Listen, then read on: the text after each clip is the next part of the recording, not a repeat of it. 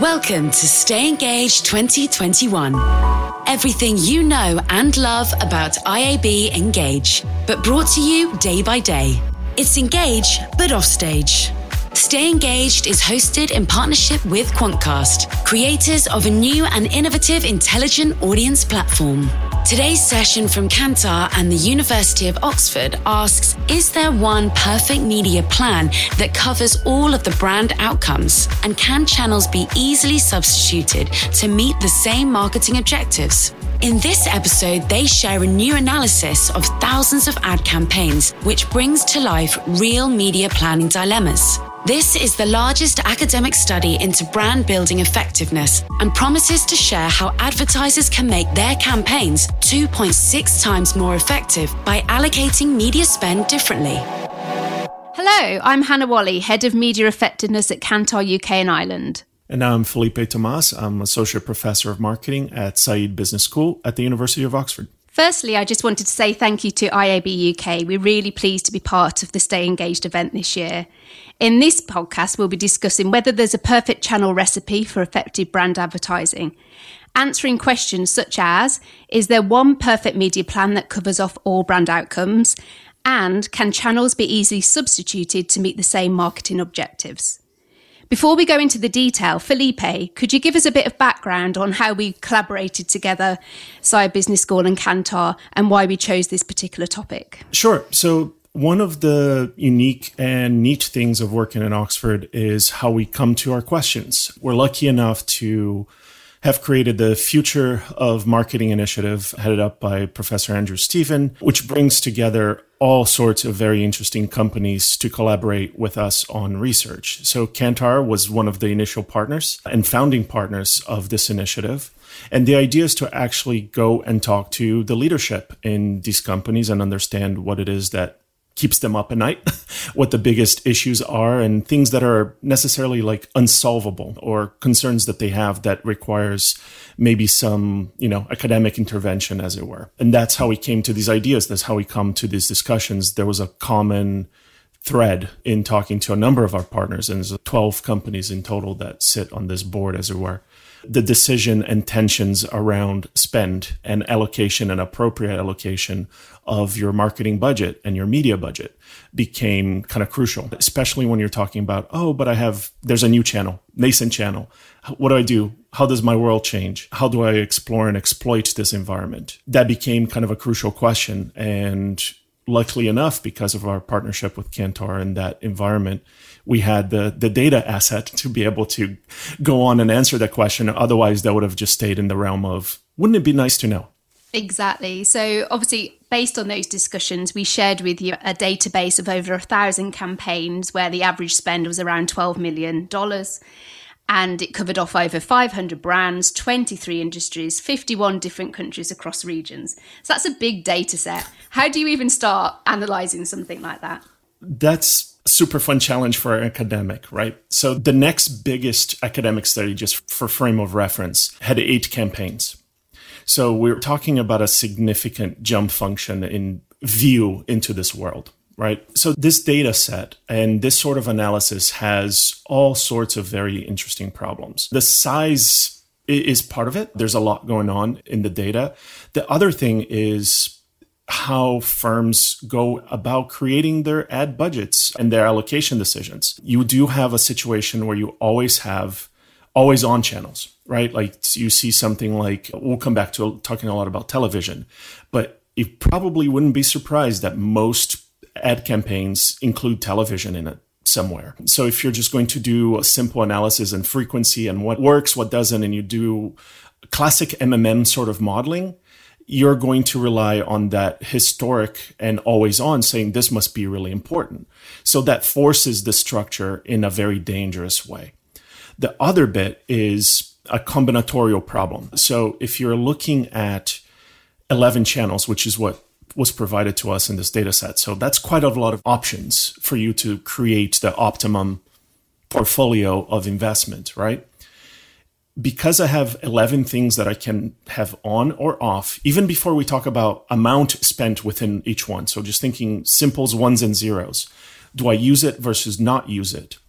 You have 2,047 options that you can pursue with 11 total channels. So if you're saying, if I'm going to just model this in a standard, you know, classic MMM regression aspect, you can't account for all of the possible interactions. So that causes a lot of then our selection on how we go about studying this because we can't use traditional methods. We can't use some of like standard, easy to deploy ideas because we can't it won't converge. It won't get you an answer. It won't get you to a solution because everything is too possible, right? Like it's too big. There's too many alternatives, which creates a huge issue. I think the number of options available is actually quite shocking when you look at what the different iterations could be. And I think that explains why so many marketers are unsure that they're getting the balance right between their channels because actually there's just so many levers that you can pull. So I, th- I think this has really highlighted that, I think, as well, in terms of how complex it can be. Yeah, it just causes a, a huge issue, and you have all of this possible space that you can explore and then if you enumerate all of this mapping, right? If you look at, do I observe all of these options executed? And you actually don't. That's the other bit is there is no campaign that uses only, you know, cinema Right, right. That's one of 2,047 options, but they never turn on any other thing. Everything else is a zero. Cinema is always one that doesn't exist. That's an empty field. So you start looking at it's sparsely populated. It's clustered in certain areas, which shows kind of the experience of these planners going saying, yeah, this is what I use frequently. This is what I use less frequently. And we can start to observe when you start mapping it in this pseudo relational way to get an understanding of how these things kind of work created. So the way that we approach it is towards this in a pseudo relational aspect of saying, okay, so these things are used for a reason or another. So there's a, a, strategic component of why you turn something on or off. Can we elicit that and, and map it and extract it from the data because we're observing the consequence of strategic decisions? Can I bring that out and actually make and sometimes I think they're tacit, like they're just in your head, you know what you're doing, mm. but there's no formalized like recipe. it's just like, oh, I know what I'm doing, but you couldn't tell me what it is. Here, over these thousands of campaigns, I can actually create that mapping of the choices being made. And that's where that spectral clustering comes in, which creates this distance between options and groups channels together that are used frequently. And he creates essentially nine different recipes that we were able to observe, like nine big clusters that show, oh, these things are distinct and they're used differently and they're used in different conditions and situations. And then once we had that number and we had that visibility, then becomes a simpler aspect. It resolves that too many options problem because we've gone now from a space of 2000 plus alternatives to nine alternatives that we know are effective in a way for different areas, different goals. And people might be very close to their recipe or they move away from that recipe, but these are my core. And then I can throw it into a model like we use a hierarchical Bayesian model that explains then the outcomes that my brand is worried about with respect to these choices, not just the um, specific conditions of a channel, but then the combination of the channels. And I think to me, that was the most exciting bit. In previous research, so if you turn two things on at the same time, the effectiveness of one or the other changes as a function of having the other one on or off right? So if I have TV and Twitter on at the same time, the effectiveness of Twitter and the effectiveness of TV changes by effect of that combination. That's very cool, something that we captured. The other bit that gets swept under the rug, especially in academic circles, frankly, is the combinatorial effect of it, the complementarity of the channels. Not just that they change each other's effectiveness, but do they work well together to give you an outcome, right? Which goes towards more classic ideas of integrated marketing comms, having these combinations of channels giving you synergistic effects. And that's what we go towards capturing. It's not just that they change each other's effectiveness, but they combine in amazing ways to give you better lift. I guess to summarize that, a combination of machine learning and advanced modeling was used to take all of these 2000 combinations to identify nine key combinations of channels that drive brand metrics such as awareness, brand associations and brand consideration. And that's basically where we netted out, right? And then we started to play with that data to understand a bit more about how it all works and how efficient these channels are. Yeah. And out of that, we came to some pretty interesting conclusions and findings, right? So once you look at these possibilities, there is no single answer across all of those KPIs that you mentioned that's how we come to the name of the paper, the name of the project. We say there's no such thing as a silver bullet. There is no singular solution to this problem. What you end up with is depending on the goal, depending on the outcome that you're trying to drive, you are going to get a different answer. And that to me causes a significant problem in the deployment and the management of this process, which we can get to in a bit. I can't just come here and say, all you have to do is X, carry on, you're fine. And quite frankly, if somebody comes to you and says, Oh, by the way, all you have to do is X, you're being sold. it's wrong. It's not going to work. Or on the other side, I'll just kind of steal a bit of my own thunder. If you turn everything on, right? If mm. you try to do everything at the same time, then that is actually the worst performing thing that we observe. So not only is it that there's no singular solution, is trying to do all solutions at once gets you in the worst competitive position. So that's to me that was huge and very interesting. So we shouldn't be hedging our bets when we're planning our media turning bits on. We should focus on a few key channels that can really help drive the objective that you're trying to deliver. Precisely. And I can see the motivation. I can see the wheels turning and saying, oh, I already have this asset. Might as well use it here, right? Oh, why don't I put this over here in this other channel? Or I have this little spare budget and I'm going to lose it if I don't use it, right? That's mm-hmm. the, one of the most common curses in marketing use it or lose it budgeting and it says, "Oh, I'm just going to turn this on. Might as what's it going to do? What's it going to hurt?" It turns out that it actually will. Having it dilutes your effort and then your lift, your effectiveness in your ad spend is just going to go way down. And that's where we're starting to see this huge inefficiency in the marketplace in these allocations by virtue of dilution. And one of the findings was that most campaigns can be much more effective with reallocation of spend. But it was actually quite a surprising number, wasn't it, in terms of how much more effective they could be? Yeah, so this was part of one of the earliest questions that we got. You have to answer the so what question. You found that this matters, this is an interesting effect, but so what? How much money's on the table? So this bit came from a bit of separate financial modeling. If you're familiar with stocks and building portfolios, this is exactly that sort of calculation. It's an efficient frontier calculation where you're saying you have the opportunity to buy into all of these different channels and you can organize them in all sorts of different campaigns or portfolios. And they're going to give you a different level of return and a different level of risk exposure, meaning that you could get the same lift, the same performance with much higher certainty, for example, with a different combination. So that's efficiency as well. So that, you know, you're trying to get 14% return on your marketing spend.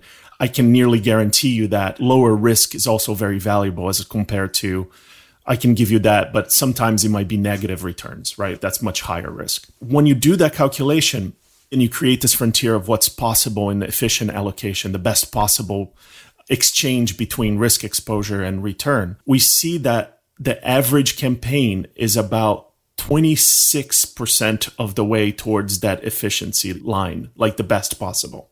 The best campaign that we saw was 70% of the way to perfection, meaning that on average, a campaign can at least get three times better and get something that we've observed as real. So you could have a theoretical best that is impossible to get, but we've observed people at a certain level. And on average, you can get, you know, 2.6 times better, more effective, either in lift or in certainty that you're going to get the lift that you were expecting or promised. So that to me is a significant amount of money on the table. Yeah, and I think putting a number on it is really helpful. When we're working with clients measuring individual campaigns, we're often suggesting how they can optimize their campaign with different, you know, reach and frequency and spend levels. But to actually put a number on this generically across those thousand and 100 campaigns to say, on average, a campaign can be 2.6% more effective with a different allocation of spend. That's huge.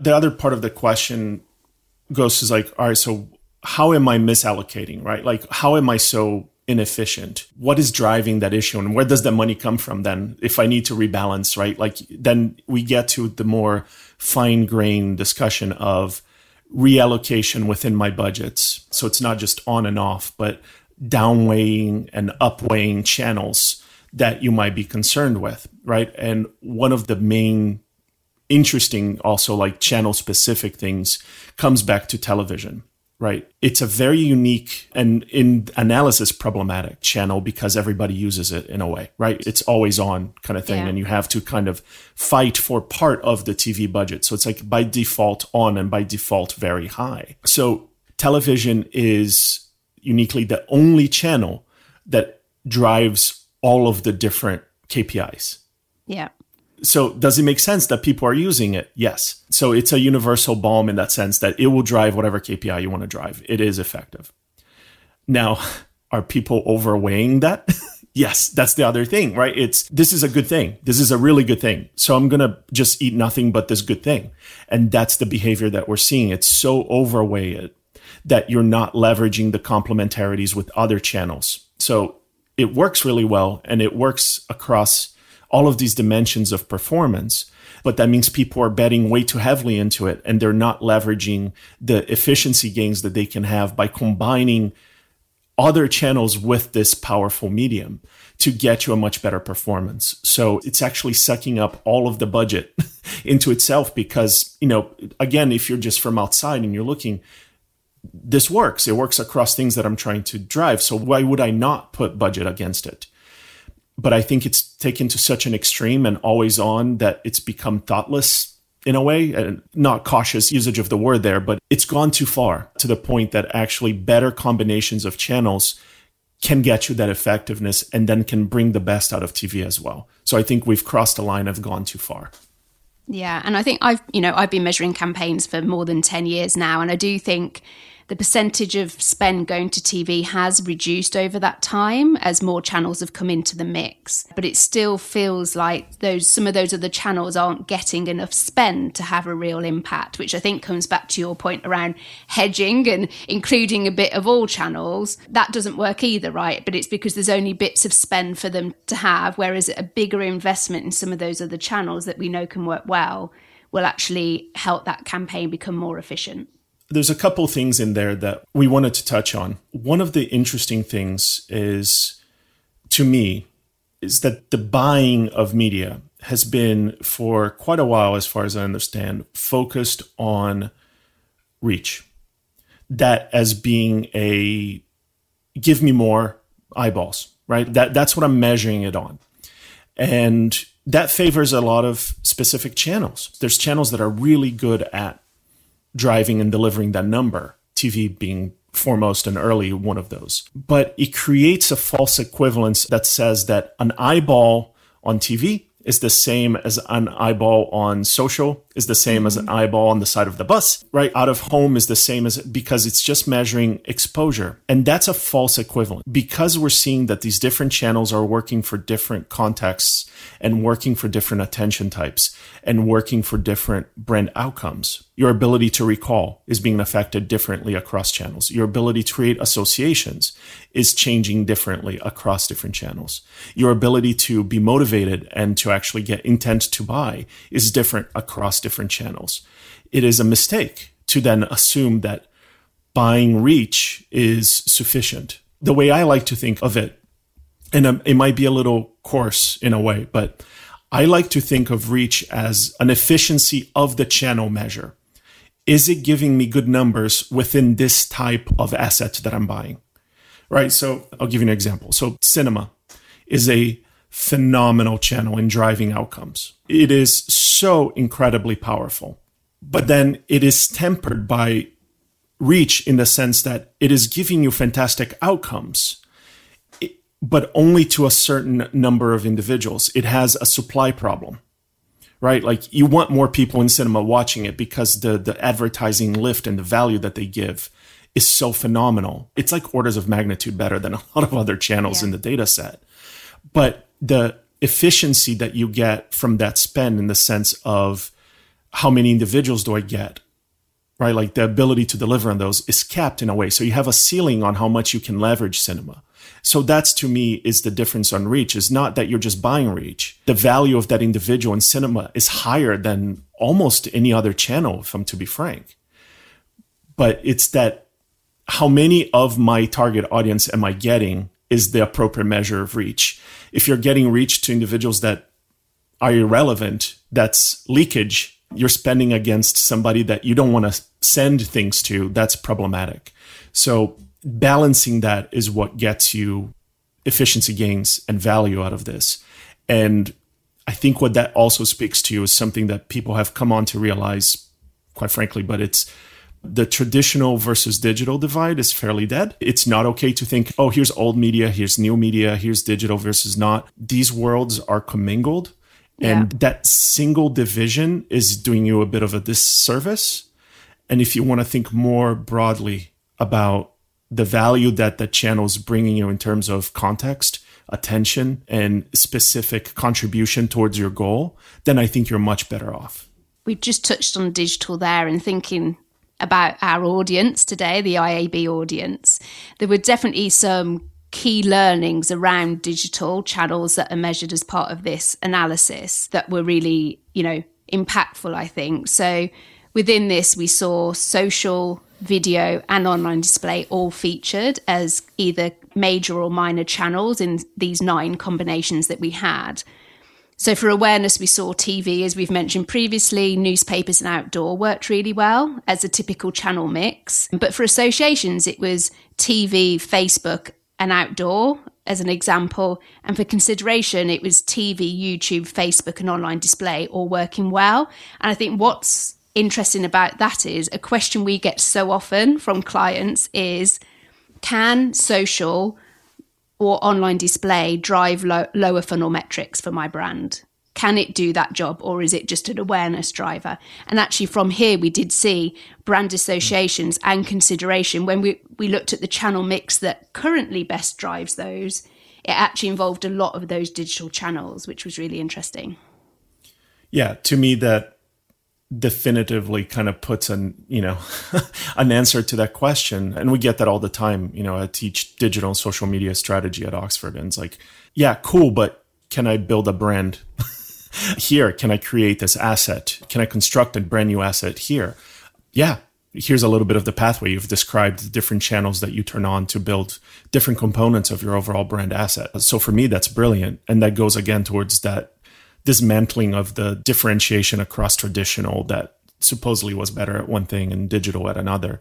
This is a whole lot of power in the hand of the media planners to create an asset that is going to drive sales outcomes well into the future. And it's being done in these environments. To me, that's answered the analysis that you did where you were playing around with up weighting and down weighting based on spectral clustering which i know yep. nothing about but i'm trying to learn as we go along. And we did see again that some of the digital channels would benefit from up weighting to achieve some of these campaign objectives right? And also cinema which you mentioned previously could also benefit from up weighting because i know we talked about how cinema almost has an audience cap but I don't feel many brands invest enough in cinema to even get close to that. That's where that money on the table kind of stays, right? Like you're you still have you can leverage that and build your brand on that side and that will get cinema is very good on association awareness and actually even intent towards the, the end drove that really well we saw similar effects in youtube for example as being under leveraged which to me was surprising because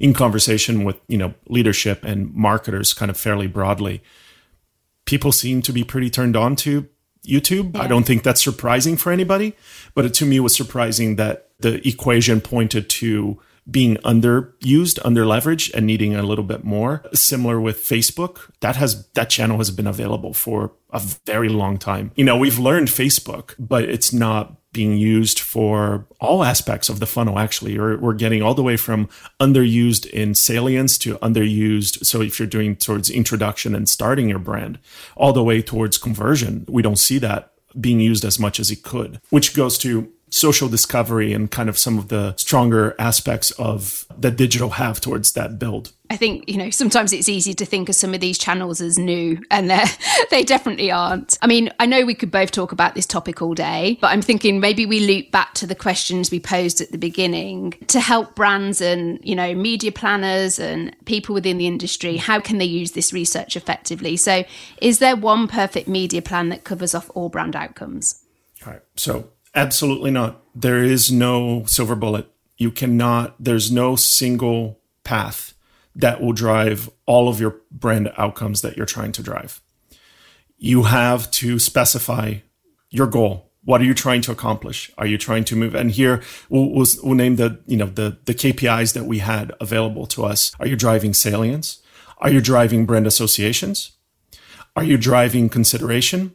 Are you driving motivation, intent to buy, etc. Yeah. Right. And that is going to matter differently for different times for your brand different types of brands, your context, like you're going to have strong parts of your brand. You might be a very well known brand that is not actually preferred. So investing into awareness when you're already strong in awareness is foolish compared to investing in your weak part of the brand that can actually correct your, your weak point and create a stronger asset. So knowing what you need to shift and investing against that area is going to bring you money. And that's what's largely on the table right now is people trying to do everything at once. And then the next question was Can channels be easily substituted to meet the same marketing objectives? Can I swap out YouTube for mm. out of home or cinema for magazines, for example? What do we see there? Right. So that is not straightforward. And that's something you need to be very careful with and something that we saw recently over the past two years, right? Like where channels were not available. You think 2020, 2021, cinema attendance was down. There's all sorts of reasons why a channel might not be available to you. It's not always the case that one replaces the other. They're all conditional on the goal.